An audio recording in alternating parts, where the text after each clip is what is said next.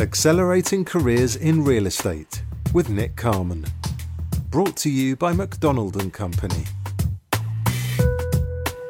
This evening, I'm sat with James Shepherd, Managing Director for Kadans Science Partners. Kadans is a Dutch based real estate developer owned by AXA since uh, December 2020. Now, I'm very much looking forward to discussion for two reasons. First, life sciences, as no one could have missed, has been at the very forefront of the real estate psyche since the pandemic and seen a huge explosion of new and existing real estate players in the UK launching their very own life science real estate solutions. But second, James is one of my favourite types of guests to have on the show. He's not a real estate native, but someone who has chosen a real estate career later in life. So, James, thank you very much for, uh, for joining me. Thanks, Nick. Yeah, thanks for having me. So, let us started. Yeah, let's tell us how chapter one began. So, I guess when I think how my career kind of unfolded, I think back to those kind of sixth form careers sessions that, that everybody who's listened to this would have had in, in one shape or another. And all I remember thinking is everything that has been put forward to me as a career sounds incredibly dull. And that was a mixture of yeah, go and be a doctor, go and be a lawyer, you know, let's call it templated easy things. And I always felt to myself that that wasn't really where I kind of wanted to go. I, di- I didn't know where I wanted to go, but all I knew is where I didn't want to go. I'd always had a love of science. You know, my, my family comes from a sort of mixture of engineering and, and medical backgrounds. It's been, been an important part of my life, kind of ever since I was a small child. So I knew I wanted to do something with science, but always loved the kind of more more commercial aspect. So yeah, those those sixth form university sessions were the the founding uh, elements, I guess. And then I went forward to uh, to King's College London and studied pharmacology and, and molecular genetics, and then quite quickly realised that I wasn't cut out for working in a laboratory. I don't have the patience to stand at a lab bench all day. But I really loved the science. And I remember one particular lecture, a guy called Professor Page, who was a, a world leading professor, but also spent most of his time talking to us about the company he'd founded. And I found that fascinating. And I really got into the kind of cross section between science and business. And that was, I guess, the kind of founding piece and the last piece of the puzzle for, from my perspective was I love the science. I didn't want to be a scientist, but I love the commercial side of it. So after leaving university, I, I, I kind of moved around a little bit, couldn't quite find the right niche, always working in biotech, um, life science markets of, of one description or another, working predominantly kind of market research, consultancy type type jobs for the first few parts of my uh, my career but I never found anything that was ticking all the boxes. I found parts of it, I found elements that were interesting, but I never really found the right thing. And, and then I guess what set me off on the on the real estate journey was I I was having one of those moments where you're kind of at a crossroads and you're thinking, right, I either stick with the the consultancy life that I was I was going down or, or I do something completely different and I, and I chose the completely different route and went forward and, and got a job at Cancer Research UK, but working full time at the Francis Crick Institute. And I had this fascinating job at the Crick where I was effectively a middleman between the scientists, the construction program, and the philanthropic campaign. And that led me to being exposed to some some very senior men and women who were donating to the philanthropic campaign. But a lot of those people were from real estate backgrounds, and they wanted to know why the building was designed the way it was, you know, why the net to grosses were particularly uh, of interest, and you know why what, what made it different to a normal lab or a normal office. So I learned so much about design, development, and ultimately delivery of these highly technical spaces and that was the the spark, I guess, if you like, which set me off on the on the real estate uh, real estate journey, which took me to where I am today. So I got to the end of uh, of my time at the Francis Crick Institute when when the building had completed, and there wasn't really a role for me going forward. That that was fine. I, would always signed up to uh, signed up to that, and I'd started sort of looking around across the market around what next, and you know, the Crick is a hugely unique building for for many respects, both in terms of the real estate, but also the people there.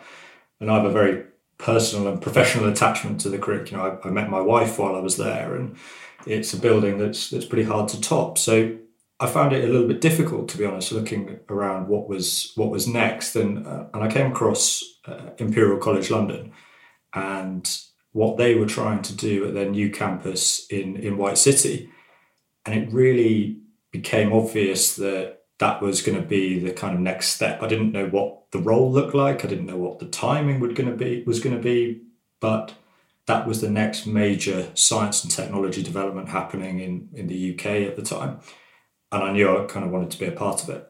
So I was fortunate enough that I managed to to get a role working for the university and moved across and helped them with the White City campus. And in particular, I helped them with the formation of the new Imperial Incubator, which sat in the first building on the campus, which was the iHub.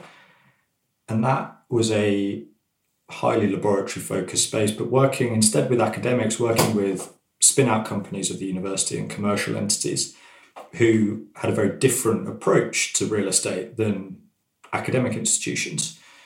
So I started to kind of piece together the puzzle of, of what the differences were between academia commercial as well as then factoring in the, the common denominator of the laboratory space across the two.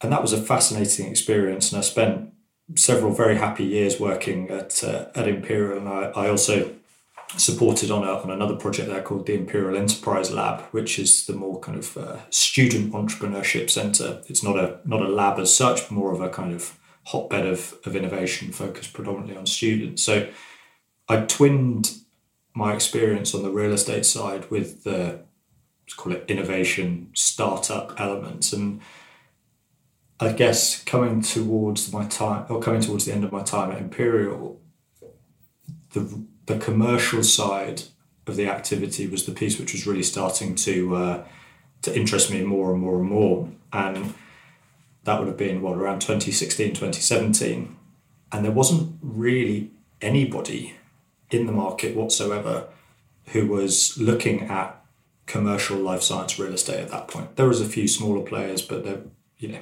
it was really you were a bit of a weird niche, and not that many people kind of uh, kind of knew what you wanted to do. That's what I mean. If I could just interject, uh, that's that's what struck me as you were talking. You're you're mid twenties at this point. Uh, yeah, mid to late twenties. Yeah. Mid to late twenties, and you've spotted something that you know to to most big businesses even today now is the holy grail.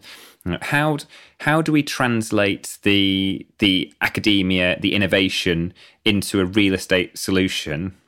And you found yourself right in the middle of this this sort of nexus you know, at at this very early stage of your your career. Um, and you seem to be you seem to be finding solutions to this. That like i said people are still struggling with today people with decades more ex- more experience. Did you did you feel unique at this time? Did you feel special? No is the, is the honest answer. I just felt like i was supporting a really exciting group of companies and i was i was just enjoying it. I was just having fun. I never really looked outwards. It was only more in the last kind of couple of years that I've had the opportunity to reflect and look back on that kind of quite pivotal moment in my career. Did Imperial know what they would they were cracking at this time? Do you think? Yes, I think they did. Maybe not at the scale that it now is, but they certainly did. You know, the, the first Imperial incubator was opened in um, 2008, 2009. So, you know, they were very much, from a UK perspective, pioneers in this sort of uh, this sort of segment where they were supporting their spin out businesses by providing the physical infrastructure that they needed, and they've been doing this for for many many years. So they definitely knew what they were doing. I don't think anybody really knew the potential or the scale that it could get to. Fascinating. Right. Sorry, I, I interrupted. Please, please go back. I am really enjoying the story. Yeah. So we, I, I finished several projects at Imperial by that time. I was beginning to find the uh, public sector slash academic world a little bit slow and a little frustrating in that we had lots of fantastic ideas of what we wanted to do and how we were going to do it, but it wasn't necessarily core to the university's mission, which is obviously education and research. And as such, it's unfair to say there were roadblocks, but yeah, it wasn't the university's core mission. So that we that we were always limited about about what we could do. But at this by this moment in time, I was all in on the kind of commercial real estate world and how it was going to work and how it was going to function. And I found myself during my final few months at Imperial being contacted by a lot of you know, household developers, um, you know, sorry, household names in the development world who were starting to think about broadly innovation. So, not necessarily laboratories, but how can we bring more innovation and more interesting companies into our into our portfolio? So, I, I, I'd been talking to senior people at lots and lots of different firms, both on the development side, but also on the advisory side as well. And it quite quickly became apparent that I knew a lot, but there was also an awful lot I didn't know. And I needed really to upskill myself on the traditional kind of commercial metrics, you know, yields and rents and IRRs and all of this kind of more financial side of things, because I hadn't really had to do any of that up to that point in my career. I'd just been building and, and letting space, and that had been great. So I was really fortunate to have the opportunity to join Cushman and Wakefield, where I'd never seen myself in a kind of commercial brokerage of any description. It never really been on my career path, but they took a risk on me. You know, I didn't have any real estate qualifications. I had a unique skill set, but one that wasn't necessarily twinned with what else they were doing across their business. And Cushman took a took a risk on me, and I joined, and you know I was very fortunate to learn to be surrounded by some great people and, and learn all about the let's call it traditional real estate metrics that that are so important. But I wasn't. I think with Cushman, I, I maybe got the timing slightly wrong in that when I joined, you know, life science real estate was still this sort of quite quirky little niche, and nobody was really prepared to put any capital to play. This is obviously before COVID and, and mm-hmm. everything else that happened. So, to be honest, I found myself having the same conversation with with developers time and time again, and it really wore me down, and it was just dull. So you mentioned then you hadn't foreseen yourself going into a brokerage role. So I did I did want to ask in terms of, sort of you mentioned a little bit about sort of you know what you were learning, but how easy was it for you to get up to speed in in what I presume was a very different environment than one you'd been ex, uh, explored before, where science was presumably was the was the common denominator in in everything. And what how how easy was it for you to to be able to develop those real estate skills within within in the brokerage style? It was difficult, and it took a lot of a lot of effort. You know, you, you do your kind of nine to five job, but then you'd go away and spend all evening reading and learning and, and trying to make sure when you went into the next meeting you you sounded like you knew what you were talking about. And the first probably three or four months there, I I was sort of finding myself thinking, "Oh my god, have I made a mistake here? I really, I really am out of my depth in a lot of these conversations." And I think over time, I started to get more comfortable talking about the traditional sort of real estate metrics and how it was going to work and, and all of that that side of things. But you know, there was a period of sort of three to six months where I really had to put in some intense studying, let's say, to make sure that I wasn't sounding like a, a fool. And I, I think there was a, a kind of an interesting point of realization during that where I was I was still young at that point and I was going into meetings with very senior men and women who'd been doing this for decades or doing real estate for decades, mm-hmm. I should say. And I was trying to educate them on a sector that they'd had nothing to do with and had no no knowledge of. And I found that transition quite challenging, you know, as a as a young man trying to push forward and make your way and make your mark. And it took me a little while to build up the confidence and actually realize that, you know what, I do know an awful lot more than the, these people do. and be confident in my ability to present the data, present the opportunity, whatever, whatever it may be, and realize that actually I did know what I was talking about and I was adding value as opposed to just sitting there and, and, and talking at them. So that transition alongside the I guess the educational aspect of learning about the real estate market, how it functioned, and the metrics that went along with it, provided kind of two quite interesting but difficult moments in my career where I really was questioning, oh my God, have I have I done the right thing here? And over time during that period things got easier and I started learning more and started being more comfortable in, in talking about what I was doing and the subject matter and, and everything else that it actually started to come naturally and, and I realized that I was feeling more and more comfortable and yeah that was a kind of a nice nice turning point but it, it took took six months or so of my time at Cushman to to get comfortable in that sense. Was there anything you you did that you think benefited that um, that learning curve? Or is or equally you know the opposite of that question is there anything you think you should have done that could have helped speed it up? So I made a point when I first moved across to meet everybody and read everything I possibly could. And I've, I've always been a learner who, well, I've always learned best by doing. And, you know, even back at school and looking at exams, you know, I wasn't someone who would just sit there and memorize a textbook. You know, I had to be more practical and find different ways of learning. And actually going out and talking to people and making sure that I found out bits of information and, and was more knowledgeable than everybody uh, was really important. I think if I had my, my time again, I think I probably would formalize my training a little bit more. I think, you know, even as I, I go through my career today, there are still things that I would argue are gaps in my knowledge. You know, those gaps are are getting smaller all the time, but there's still gaps. And I would probably try and formalize my training on the real estate or finance side a little bit earlier on in my career, just to give me that solidity and I guess comfort that I knew it and I could kind of tick that box. So that would definitely be something that I would look to look to change if I could if I could go back in time. Okay.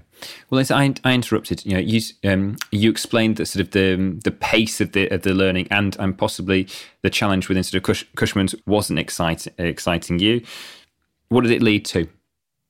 So the first thing it led to was a tremendous knowledge about the market. You know, from the big players to the small players to the generalists to the specialists, and Kadans was a name that kept coming up in that specialist category. And bizarrely, I'd already had an interaction with Kadans back when I was at Imperial College. One of Kadans' first purchases in the UK was an acquisition from Imperial College. So, although I had nothing to do with that transaction, uh, I'd had come across the name and come across the brand. And as I dug more and more into the specialist brands, as opposed to the generalists, I was more and more excited about the prospect of what Kadans were doing. And I didn't know at the time what their plans were in the UK. And I sent a very, very speculative email to the CEO, Michelle, and the Chief Investment Officer, Stein.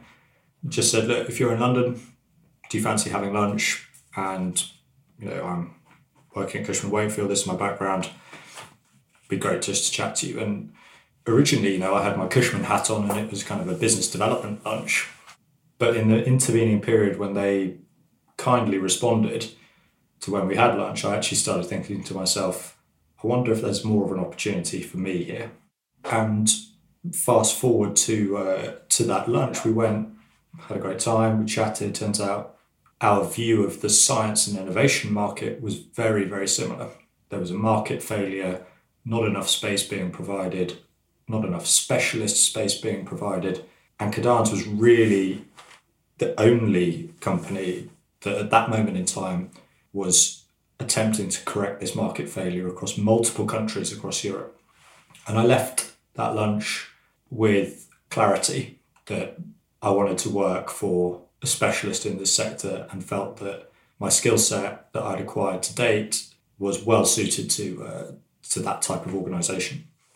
So, James, if you allow me, then if we if we then if we jump into when you first start with Kadans, and you mentioned it, this was late 2020, so around about September 2020. I said in my introduction that AXA acquired Kadans in December of that same year. Did that change the trajectory? Did that change the business you thought you were joining? It did. I think when I joined Kadans, I went in with my eyes open. You know, I, I knew the business was going to be traded at some point in the near future. I didn't know when, I didn't know who to, but I knew that there was going to be some activity.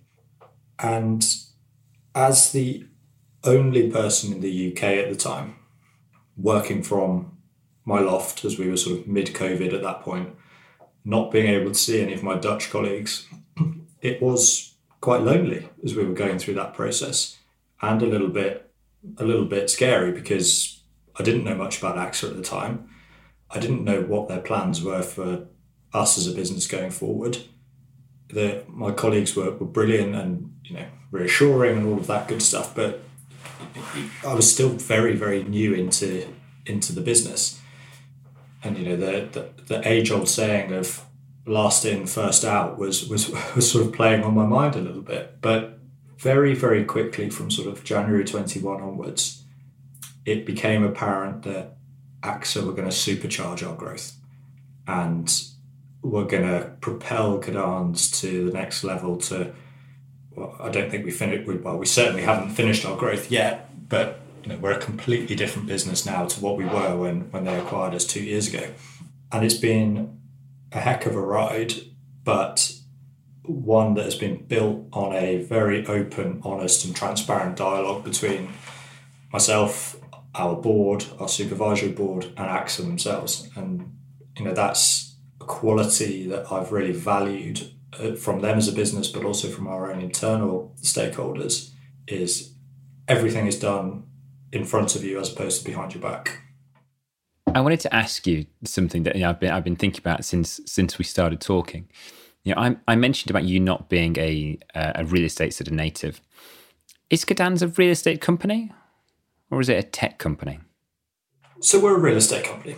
We're a real estate developer, and there's no real hiding that. You know, if you look at what we've done, the good stuff over the past several years, it's development led. I think what sets us apart is the more softer services. We, we, we call them ecosystem services. And those elements, which are more innovation led, technology led, often are at the forefront of everything that we do. And it can, from the outside, look like that we are sort of an innovation technology company rather than a real estate development company.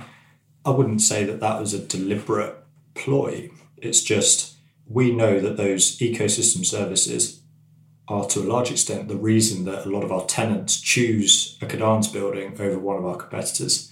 So they are front and center of everything that we try to do. And that allows us to have different conversations with tenants. And if I think back to earlier in my career at Imperial College, you know, I wasn't talking to tenants about real estate.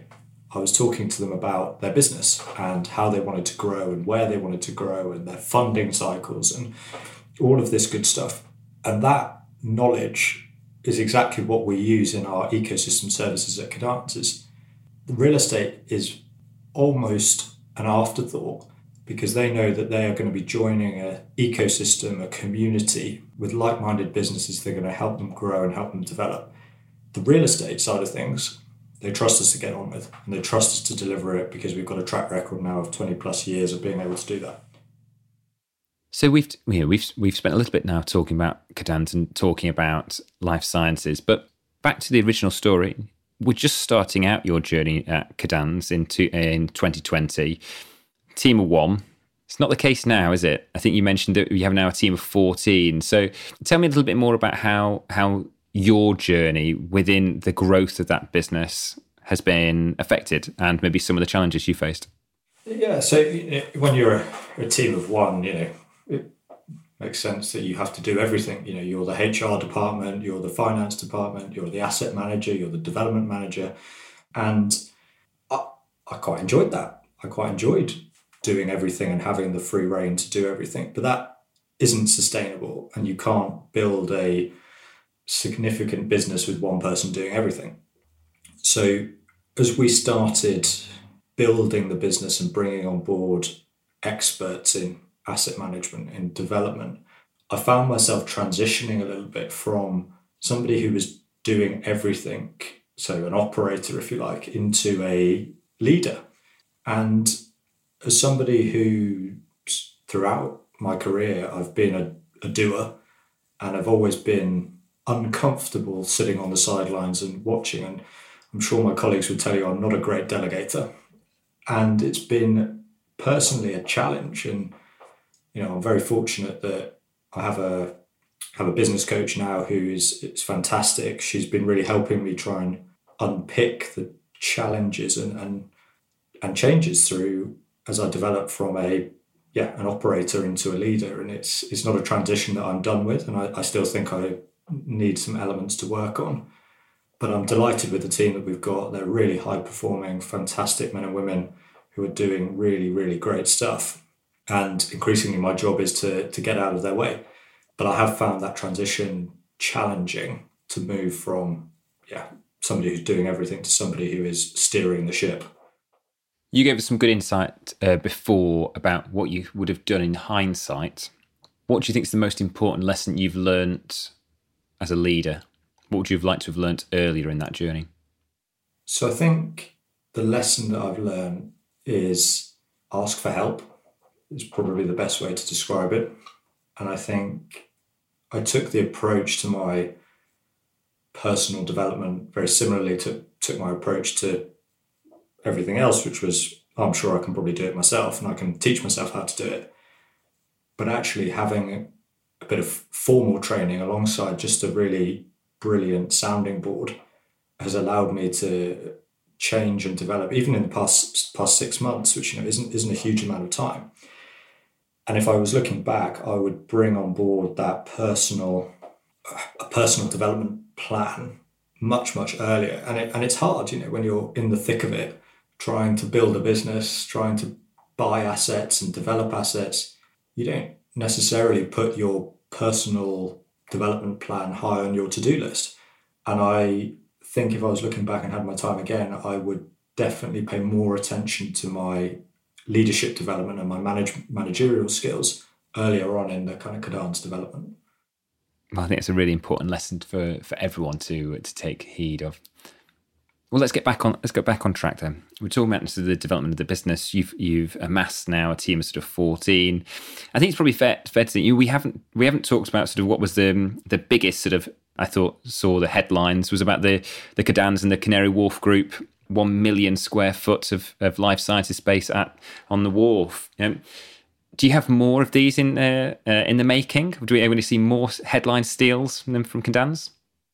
Definitely. You know, we as a business are not are not done growing. And I think the transition that we've made from you know doing small deals in smaller markets to doing front page of the newspaper type deals like the Canary Wharf one is somewhere we as a business see ourselves going more and more is doing those bigger deals. You know, history has always been opportunistic value add investors who were geographically agnostic, but increasingly we see ourselves as the European leader, and as such, we need to be in markets and in locations that are fitting of a European leader. So there are definitely more and more of those types of eye-catching deals in the pipeline, and I think 2023 is certainly going to showcase a few more of those types of uh, those types of opportunities and maybe not necessarily in the UK, but you know we're doing lots of work across multiple ge- geographies in Europe now, and you know, we see continued opportunity to grow on uh, on the continent. If you let me, I'd like to change things up a little bit at the moment. I'd like to be, um, pick up the the pace of some of these these questions as we start now to, t- to turn our attention from looking backwards to looking forwards. So, first one is: Has your opinion of success changed over time? You know, the James who was you know who uh, who sort of left university with uh, their sort of science qualifications through to James now who leads a, a multinational real estate development company do you still have the same measure of success? Yes and no. I think personally, success for me is always been am I satisfied, motivated, and excited? And I, have had moments in my career that I have been, and moments that I haven't been, and I'm definitely on one of those kind of more satisfying parts of the journey at the moment. I think commercially, I've always tried not to look too far ahead and make sure that where we're going is sustainable. So I don't. I, would never say that I, have put goals and objectives in my career of you know, by X Y Z date I need to be doing A B C. I've always been much more of a reactive person when it's come to my career, and, uh, and you another word to describe that is opportunistic, and I absolutely have been. So yes, yeah, it's a difficult question to answer because I've never really had that personal success corporate wise, we have the great KPIs and all of that kind of good stuff, and we're as a business we're well on track to uh, to exceed our, uh, our our set objectives. Okay. Next question then: What's the greatest challenge career wise for you coming up next? I think the greatest challenge for me coming next is is sort of one and the same. Really, it's leadership and motivation. Is it's no secret that the market is a little bit challenging at the moment, and you know, it's hard not to get sucked into a lot of that negativity. When the reality is that as a business, we're really, really doing well on a positive trajectory. And the next challenge for me is around how do I motivate and continue to motivate my team to perform at the very, very highest level when there are significant challenges which surround not only the business but the market as well. So, before we wrap up, there's, there's two more questions, James. I wanted I wanted to ask. Given the way in which you've described your journey through academia and then how you've learnt, I, I wanted to ask, what is the greatest talent that you've had to learn during your career? So, for me, the thing that I've really had to work hard at and, and, and teach myself is being more extroverted. You know, I'm naturally a very introverted character and actually never really sought the limelight as such.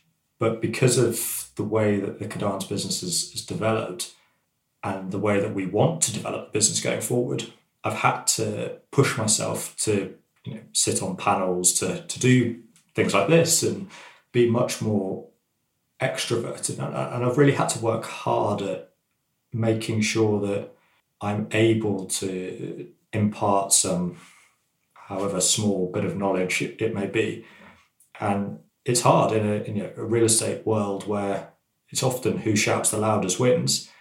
So pushing myself to make sure that not only Kadans, but I am at front and center of lots of these different conversations has been a skill that I've really had to learn. And it has come throughout my career. You know, I think that from my time at Imperial, from you know the Crick Institute was a huge public project that meant that you know that's really where my external profile started to gain traction and I've had to to teach myself how to be extroverted when the situation demands it rather than sitting in a corner and being being the introvert that I uh, that I typically am. Okay. And then last question I wanted to ask is is more market you you are in a privileged position to know more about this market that is stealing all the real estate headlines at the moment. So it'd be a shame not to ask someone who's who, uh, who's in such a position of privilege there. How big can the life sciences market become? So it's definitely on an upward trajectory at the moment, and still has quite a long way to run. I think how big can it get is, is, is really down to, to lots of different factors. You know, the UK's scientific base is incredibly strong and has been for, for decades, if not longer. Where we've lacked behind is the infrastructure to allow those companies or academics to, to continue to innovate and continue to create. I think that trajectory is stronger in places like London, Oxford, and Cambridge, but increasingly, if you look outside of that into markets like Bristol, like Manchester, like Glasgow, like Edinburgh, Newcastle, really strong scientific areas that don't have the physical infrastructure required to build laboratory focused businesses. That's where I think there's still a real opportunity in the UK for that side of things to grow. The life science market, as it sits today in the UK, is, is quite an interesting one in that there's a lot of people shouting about it, a lot of people talking about it. However, I can probably still count on one hand the number of people who've actually got spades in the ground and are actually delivering this stuff. So there's a little bit smoke and mirrors, I think, at the moment in the science and technology market in the UK. There are some people doing some fantastic stuff, but there are also some people who are talking a good game but not actually doing anything. Well, James, on that on that note, we've got to wrap it up. Um, so I have found this fascinating. Not only sort of your your unique perspective to uh, how you developed your career, um, but also sort of how you you find uh, yourself now in a leadership position, you know, within with this industry as well, and sort of benefiting from the experience that you've had. So, James, thank you very very much. Thank you for having me, Nick.